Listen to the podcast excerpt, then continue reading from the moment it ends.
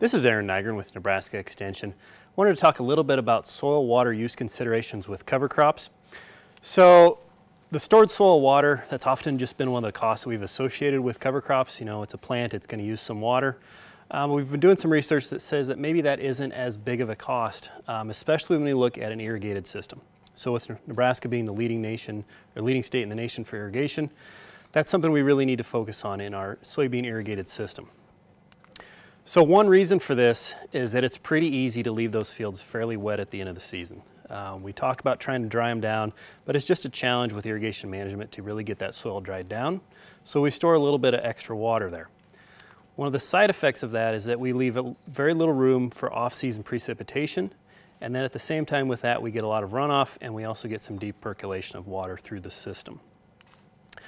Now, if we looked at a dryland system, that would be a, a different story. So with, with, this talk, we really want to focus more on the irrigated system. So dryland fields, we typically will dry those down quite a bit more, especially even down to a six foot depth, which we're not going to do very often with an irrigated system. So when we talk about soil water, we have to really think about how that moves through the soil. So it seems common sense to say that water um, recharges from the top to the bottom, but we, you know, we don't always think of that. So if we look at the top foot, if we have that top foot above field capacity, we're going to start moving some water. That excess water above field capacity is going to leach down to the second foot. You know, it's just going to move, move down over time. So if we have these feet, top two feet above field capacity, uh, we can move quite a bit of water. So the range is anywhere from 0.09 to 10 plus inches of water per day that can actually deep percolate and drain through that soil. So that's a considerable amount. Now, if we think about a typical soil, eventually we might have something that's maybe at field capacity. So in this case, our third foot is at field capacity. That's still going to move some water, uh, but maybe that's down about you know 9 hundredths of an inch per day. So that helps us out a lot. Ideally, though, what we would have is somewhere we would have a, a drier layer. So if we have something at 50% of available water, that really slows down our, our deep percolation down to an inch or less per year. So Think about trying to manage your soils in ways that gives you some dry layer in there to help reduce that percolation. At the same time, if we think about one that's completely filled up, or, or you, the, the guy that cusses the rain because you know he kept it so wet with irrigation that it's just running off the field, if we have that completely wet all the way down, that water's just going to keep moving down. So here we have all four feet above field capacity. We're going to per deep percolate a lot of water the downside of deep percolating all that water is any nutrients that are mobile like nitrogen or sulfur are also going to move with that soil water as well.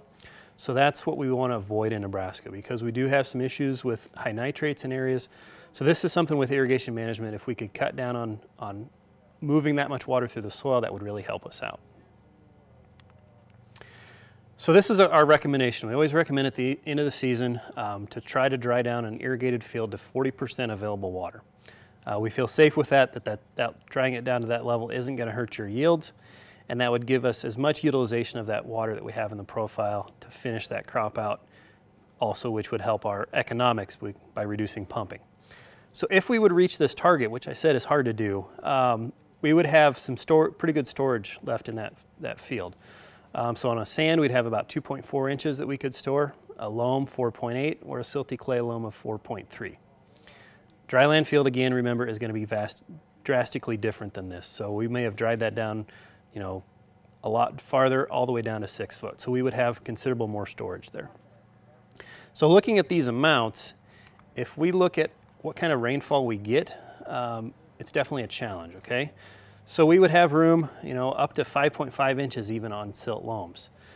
We just don't usually get it that dry. So if we only have two or three inches of off-season, um, to store off-season precipitation, what's going to happen with all that excess water? So in a, a minute here, we'll look at how much off-season precipitation we get, and keep in the back of your mind that we only have maybe room for two or three inches of that in a lot of irrigated fields. So here we have the site that we're at here um, at Shelby. Um, if we look at that monthly total precipitation, you know, on the average for the season, we're the entire year, we're about 28 inches or a little over. But the main months that we want to focus on is the off-season precip, so October through May. You might say, why May? We plant our crop in May, right? Well, remember that crop is pretty small. We're not using a lot of water, so we still get more rainfall than we have the crop actually use. So if we look at that, we have a total here of about 14.75 inches of water coming in the off season. Now, if we only have room for two or three inches, you can quickly see where we have some runoff or we have some deep percolation happening on some of these irrigated fields. So the, the four sites that we have this year are fairly similar. Um, so Arlington is around 15 inches in that off season, 14 and a quarter or 14 and three quarter in the Shelby area, like I mentioned. Um, Elgin around 14.25, and then 13 inches in the Hildreth area. This is only looking through October through May. In a lot of situations, we could also include at least probably half of June rainfall as well because we still have a fairly small crop. June is typically our highest rainfall month in Nebraska, so we may have excess precipitation that's going to also help refill that soil profile. Now, we know that not all of that's going to run in. Um, you know, some's going to run off, some's going to evaporate naturally. So we can't count on all of that. But even if we would think about capturing half of that, that's six and a half to seven and a half inches of water. Um, so we could easily deep percolate two or three or more inches on multiple fields across the area. So the take home points on this talk, um, remember that any water that is deep percolated is going to move nitrates and other nutrients deeper into the soil profile, which is something we want to avoid in Nebraska with some of the high nitrate areas that we have across the state.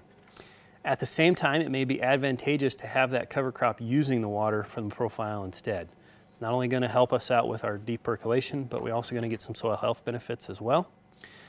And the water that we use by the cover crop is likely to be replenished by rainfall during the months of May and early June, since that's typically when we have the highest rainfall amounts and the crop water use is fairly low in those months as well.